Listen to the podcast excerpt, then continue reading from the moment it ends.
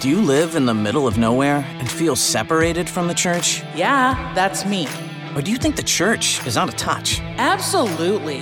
Then this podcast is for you. Coming to you from the Diocese of Sioux City. What? Where the hell is Sioux City? Welcome to Outcast Catholic with your hosts, Father Shane Deman and Father Travis Crotty. Ladies and gentlemen, welcome back to Outcast Catholic. I'm Father Shane Deman. I'm Father Travis Crotty. It's good to be with you again, Father, and good to be with all of our listeners. Thanks for tuning in. Yes. Um, Father, as we're recording this, it's now August, and Yeah. we have just come off of one of the great Iowa celebrations of the summer. Um, you know, if you're not from Iowa, you might not know about this, but there is the the um, annual RAGBRAI event. ah, RAGBRAI. Exactly. What does that stand for, Father Shane? Well, let's see. Let's Oh, see if I can it? do it. Isn't it the Register's annual Great Ride Across great Iowa? bike ride across Great Iowa. Bike ride across Iowa. Yes. Yes. from river to river. And do you know about the uh, tradition of dipping the tires? Yes, you got Yeah. to dip a tire in the, Mis- the Missouri. back tire in the Missouri and the front tire in the Mississippi when you get Right. there. So how long's it been going on? Do you know? I think it goes back to the 70s. But yeah. me so it's this. here. It's not a race. It is like a. It's not exactly It's a social outing. casual. Yeah, I mean, it's like you got to like ride like 50 miles a day or whatever. Ride a bike across the entire state of Iowa, from Right. river to river, because our state is beautifully nestled in between the Missouri and the Mississippi River. Right. Um, Organized by the Des Moines Register originally in which is 1973. a newspaper in Des Moines. right. Yes, there you go. And this draws, uh, I think the when I talked to some local police enforcement because it started just south of Sioux City in Sergeant Bluff, Iowa. This year they were expecting between eighteen and twenty thousand bike riders. Yes, Uh, and so, for all of you not familiar with Iowa, that's those are accurate numbers. Like, there's literally eighteen thousand bike riders going across the state In for a week. whole week. yeah, Um, and and it's a it's a big unveiling every year as to what the towns will be, What the route what is, the yeah. route is, and what overnight towns will be hosting these people with just tents and campers everywhere. yeah. So I mean, you imagine a town of 10,000 residents, Mm-hmm. like Le Mars, Storm Lake, uh, you know, Spirit Lake, whatever these towns are in our diocese, and then just in a moment, in an instant, 20,000 people just descend on the town. right. and take it over and bikes are everywhere and so i had an experience did you ever experience like all of the bike riders starting in sioux city as you were growing up or as you've lived here I've been around it. I, I can't say I've ever done it, but I've always been around it, and it's a lot of fun. And friends go, Yeah. and then and people go out and evangelize. Oh, You know, yeah. they'll pass out holy cards, pray with people, pass out miraculous churches medals. often when they when they Get the spaghetti dinner going. absolutely spaghetti dinner Yeah. um so when i was in high school RAGBRAI actually came through my hometown of Varina my town of 65 people Mm. Wow. on c49 the county blacktop Okay. for a breakfast stop Oh, So there was an official RAGBRAI vendors who you know applied to get it. So groups from Storm Lake came, and the main drag main street of Rhino. There's six streets, so it was like a big shoehorn. You just came in on one street, went down Main Street, popped out the other street, and then went back on the highway and made your way to Pocahontas or whatever, thirty minutes down the road, thirty miles. Um, it started at like 6 a.m. People started rolling in. So we didn't want it. My parents uh, and my and uncle who lived across the street, they wanted to do a little booth. Well, they didn't want to have to pay for like a vendor's registration. Well, we were just one block off of uh, the main drag of Varina. So I stood at the corner um, and I happened to have a, I play trumpet. I happened to have a, a bugle that I bought at uh, like an antique store at um, Wall Drug, okay, that same summer when we went to the Black Hills, and I stood in the corner and I was playing like Charge and Revelry and stuff on this bugle. And I had at one point this stream of thousands of bikers coming down our street instead of going down to the main drag. Ooh. And coming by. We also, um, I don't, I never learned how much my family actually like made off this little venture. It, I think it paid for vacation for the next year because we went to buy. They said pie was the was the thing that you need to sell on RAGBRAI because these bike riders they they kind of party in the evening and then they like get up and they want to experience like sweet corn pie, these kind of Iowa. they probably need something in their stomach. and they do. And There's they large some- al- amounts of alcohol consumed. There is, so- yeah, and they need the carbs, I think, to keep them running. Right. So we went to uh, Fareway, a local Iowa grocery store, as many of our listeners would know. And one of the brands of pre-made frozen pies was changing, I think, the label or, or their logo. So these pies were on sale for two dollars a pie. We cut them Oh. into six slices and sold them for two dollars a slice. Okay. Instant profit. All right. Um, wonderful. And so we had it. We had it just rocking. But we had yeah twenty thousand people in Varina. The last thing I'm going to say about RAGBRAI is then, I mean, it was like six a.m. to like ten, and then boom, Everybody was gone. Nobody was there. Just like big piles of trash. You had like water bottles and stuff. So my brother and I looked like these redneck kids. We're just like walking around our town, and there was a big pile of kind of the trash and stuff, trash bags. Well, there was a, a like a popped bike tire on the rim. So we're standing on Main Street, just like seeing how far we can roll this to each other down Main Street because there are no cars or no people. Small town entertainment. Small town entertainment, right? We're finding like twenty dollar bills in the grass, all this stuff. A guy comes rolling in at like one p.m. He had clearly partied a little too hard the night before. It was a little delayed. The first question that he asked, he so he sees these two redneck kids just throwing a bike tire down the road, and he says, First question: Is there a bar in this town? no, sorry. And this is Varina. We didn't even have like a pop machine at the time. sure. Is there a gas station? No. then I said, It'll be a long ride at Pocahontas. And then he just kept going. So he slept in a little too late and missed He, he missed the fun. the festivities. Well, um, way to go in advertising the family pie sales. I'm glad that paid for you know all the family bills for the next Right. three years or Yeah. whatever. And I hope I can kind of, you know, continue to blast the proverbial bugle to really, you know, invite men to uh, consider vocation of the priesthood. Well, you good luck Right, with that. You let you. us know how that goes. all right. Hopefully, they're not riding up in you know an inebriated state as they seek an application to the seminary. Yeah, hopefully not. you know, we do have people come nationwide. There are some professional bikers who come and do this every year. Uh, we've had news articles here recently about uh, the New York Fire Department that sends a team out every year. It's kind of become like an annual thing for them. Um, so f- we, we're happy to welcome people worldwide who come for for uh, Yeah. for RAGBRAI, plus all the locals who just kind of make it a family event or a, a fun, fun fun reunion with all of their their friends. Um, as RAGBRAI is such a good Iowa Midwest tradition. Whoa, here comes the segue. You Here ready comes for this, the people? segue. Here it comes. I want to talk about um, since we are a, a Midwest Catholic based podcast. I want to talk about something that's kind of rooted in Midwest culture today. Oh, we're gonna, I am here for that. We're going to get me. into our roots here. I want to talk about Midwest nice Yes. and our speech as Iowans. You know, sometimes you hear this Iowa nice, Minnesota nice. Everyone is just so nice and friendly Upper in the Midwest, Midwest. Uh, and I want to dig into this a little bit and look at its pros, maybe look at its cons. How do we understand really the nature of speech, particularly from a Christian perspective? Okay. Fascinating. Yeah. This just kind of came to me this morning in the midst of my running around.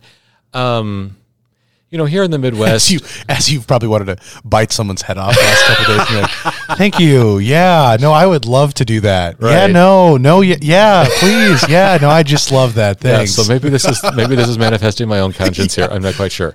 Uh, or just the, the subconscious is projecting Father Shane's Anyways, issues That's here. why we do a podcast. Anyways, Midwest speech, Midwest nice. Uh, I was recently in a conversation with a woman who's from the East Coast, and she was just kind of saying, you know, yeah, you know, I was addressing this issue with some colleagues, and of course they just sat and listened and nodded at me and didn't want to address it because you know all Iowa nice and everything, and she was just really calling out like in that particular moment, there was a real lack of freedom. There was a real lack of exchange Yeah.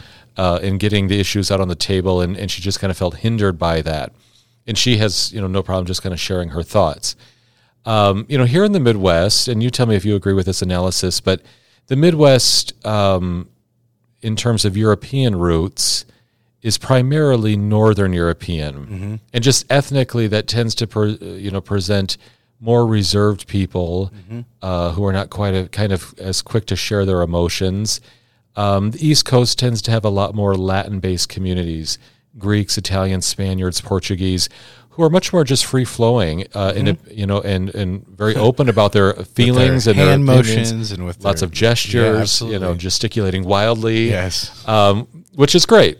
Uh, and there, there's there's a fun, um, there's a fun atmosphere that comes with that if you have ethnic roots kind of south of the Alps. And here in the Upper Plains, you know, we're much more kind of a of a Northern European.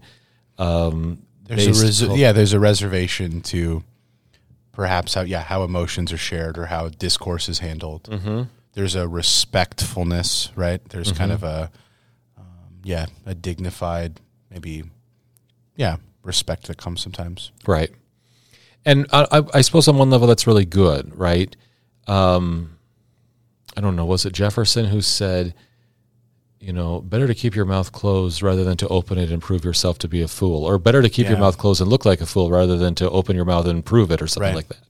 I forget exactly if it was Jefferson, but the point is, you know, um, there there can be there can be a real value to kind of having reserved speech, uh, to not always kind of just launching into uh, every opinion that's on the front of your mind, whether it's welcome or not, um, or even just kind of uh, you know getting so um, worked up in our speech that we can kind of take on a really aggressive or hostile personality. You know what what comes to mind is uh, Proverbs fifteen. You know the tongue of the wise makes knowledge acceptable, but the mouth of fools sprouts folly.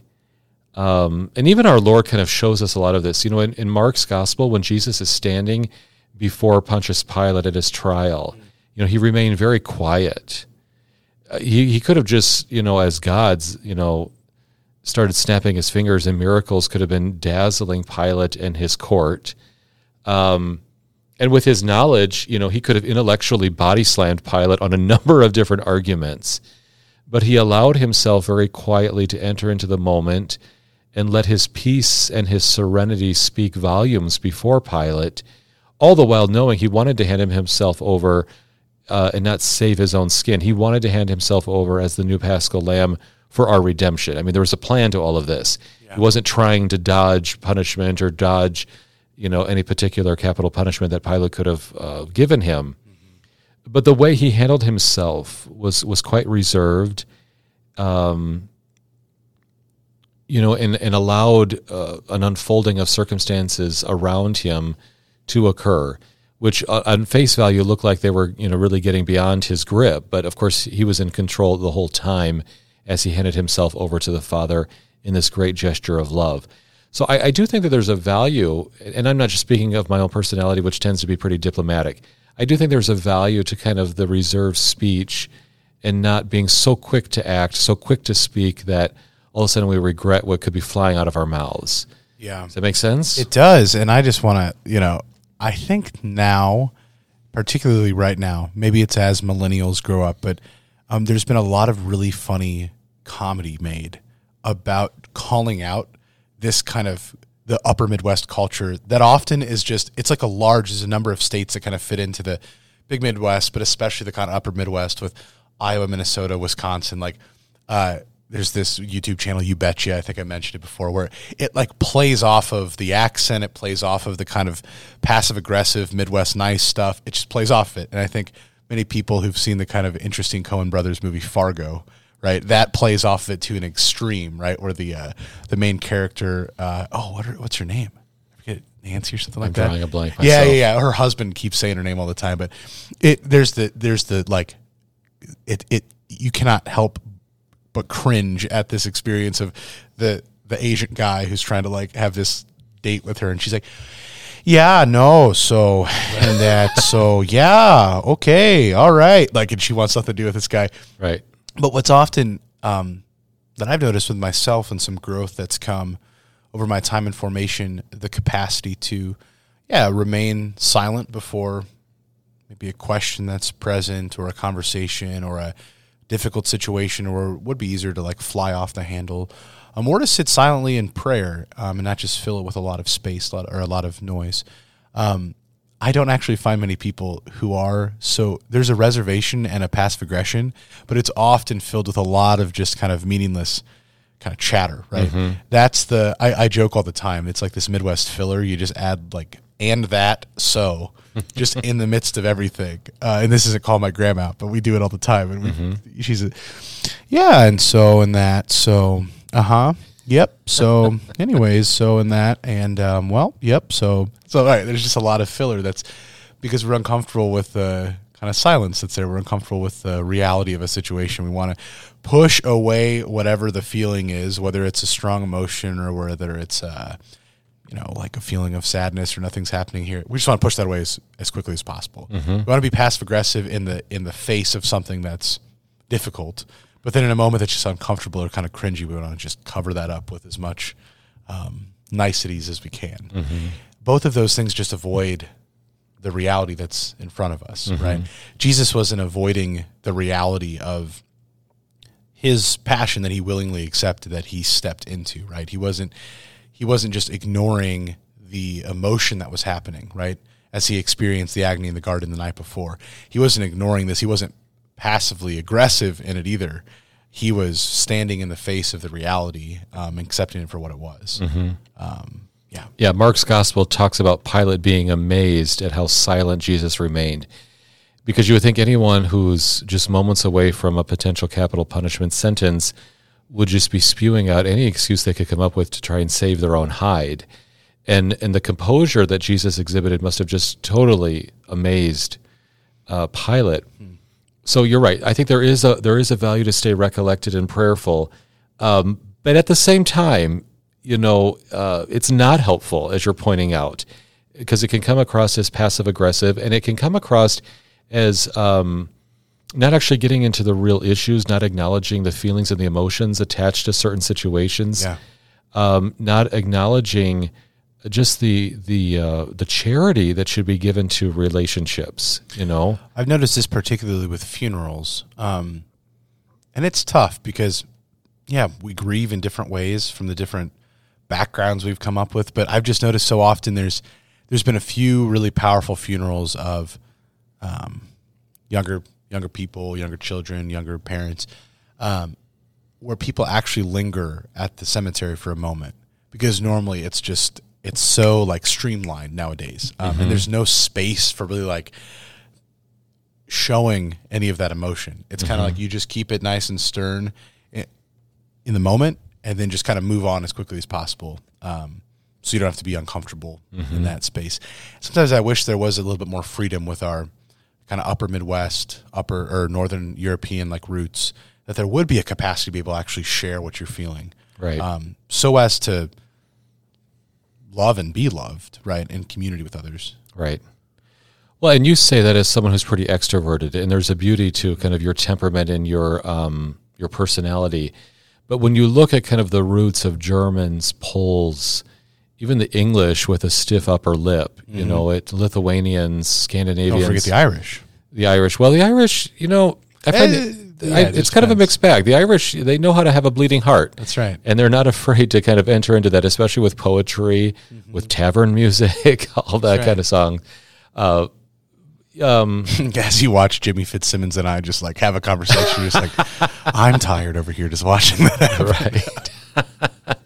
um, where was I going with this? We started rattling off. Anyways, there there is um there's a beauty and a value to kind of that that extrovertedness to say I actually want to share my heart here and I want to be authentic with you and I'm in a position of receptivity and, and I'd actually like to know what's going on in your heart. I remember getting called out uh, by this from a southerner at the NAC once. I was studying at the North American College in Rome. There was a guy from the deep south and you know he just asked me my opinion on something and i just kind of gave a diplomatic answer and he goes no i want to know what you think you know it like please contribute to this conversation. And i was just playing it a little too safe and he called me out on it. Um because and i think what he was realizing is you know if we're going to have a genuine exchange and we're actually going to address this topic or if we're just going to have a genuine and authentic relationship there has to be a give and take and we always have to and we have to move beyond niceties and and i think it can you know it can be difficult because you know when we're in small talk you know you could be just like hey how's your summer going and maybe a family says oh we just had the best summer we've always wanted to take a sure, yeah, yeah, okay, yeah, yeah, sure. But they might say, well, you know, we took our kids to Disneyland. We've always wanted to take our kids to Disneyland, and it was the best ever. And every family should go to Disneyland. And you sit there and say, Oh, that's great. Yeah, wow. Okay. yeah, Neat. every family should go to Disneyland. Yeah, you're right. You're right. Yeah, you're just so right. great. Yeah, oh, and in the back of your mind, you know, not every family is going to go to Disneyland. They're Mm. not. They might not be interested. They might not be able to afford it. It just might not be their thing. You might even think it's a bad idea Right. to go to Disneyland. So all the time we just sit there, and I, I I wonder if we actually are cognizant of how often we affirm so many different viewpoints just in small chatter. You know, it could be about politics, it could be about culture, it could be about cuisine, it In could be about tol- in travel, the name of tolerance or whatever. or or just politeness. Um, and it's fine if it's just small talk and you're just kind of shooting the breeze. But I wonder if we really catch ourselves for the sake of truth, and not that we want to be aggressive, not that we want to be contrarian, uh, you know, and just be a stick in the mud and have to disagree with everybody. But do we allow ourselves to uh, to agree with people you know, out of authenticity, or do we allow ourselves to charitably give a different opinion uh, for the sake of truth, and actually, you know, knowing that if I give this person the truth, that's actually a sign of charity towards them, or I'm not just pacifying them with telling them what they want to hear right now. Oh yeah. Right? Like for the sake of truth, is it is it do we really catch ourselves enough when we should be offering more in truthfulness? Yeah, I think just lastly, I want to maybe offer a shout out uh, to one of our seminarians. Actually, I think Tommy Kolash. I don't know if he listens or not, but we uh, at like 3 a.m. when we were driving back from North Carolina from our quest trip, uh, we were like in the you know driving the lead car, uh, trying to keep each other awake, drinking Sure. coffee, listening to music. But Tommy does such a wonderful job when I just like open my mouth and just say a bunch of stuff. He'll pause and he'll say, "Oh, like tell me more about that," mm-hmm. or like, "Why do you feel that way?" or "Why do you think that?" And he and it's like it's it's jarring for me because people are used to just. I find myself often with with families or different situations, people are looking to the priest to kind of carry the conversation, or they might not have much to contribute. So there's kind of a father, tell us about this thing or whatever. Um, unless I fall into what I was always, you know, kind of gently corrected in seminary of dominating table conversation or anything. But I appreciate Tommy invited me into this deeper recognition and awareness of why am I saying what I'm saying, and when I'm sharing something, am I actually sharing it for the sake of um, yeah, trying to honestly communicate what I'm feeling, experiencing, or is it just to kind of fill some space or fill some, uh, you know, kind of conversation, just affirming whatever that other person might think. So, Right. shout out to him because that always challenges me to be more attentive, more aware, but then to say something with with more purpose. Absolutely. So, Father, it's good to be with you. I just want to encourage all of our speakers, you know, as Paul says in Ephesians 4, to speak the truth in love. We need to do that, especially culturally here in the Midwest, in a way that is always dignified and, and charitable. Uh, but we cannot be afraid of just, you know, our own feelings, our own opinions, and, and really sharing those in a spirit of authenticity. So good to share these thoughts with you. Thanks for tuning in, everybody, and we'll talk to you soon. God bless.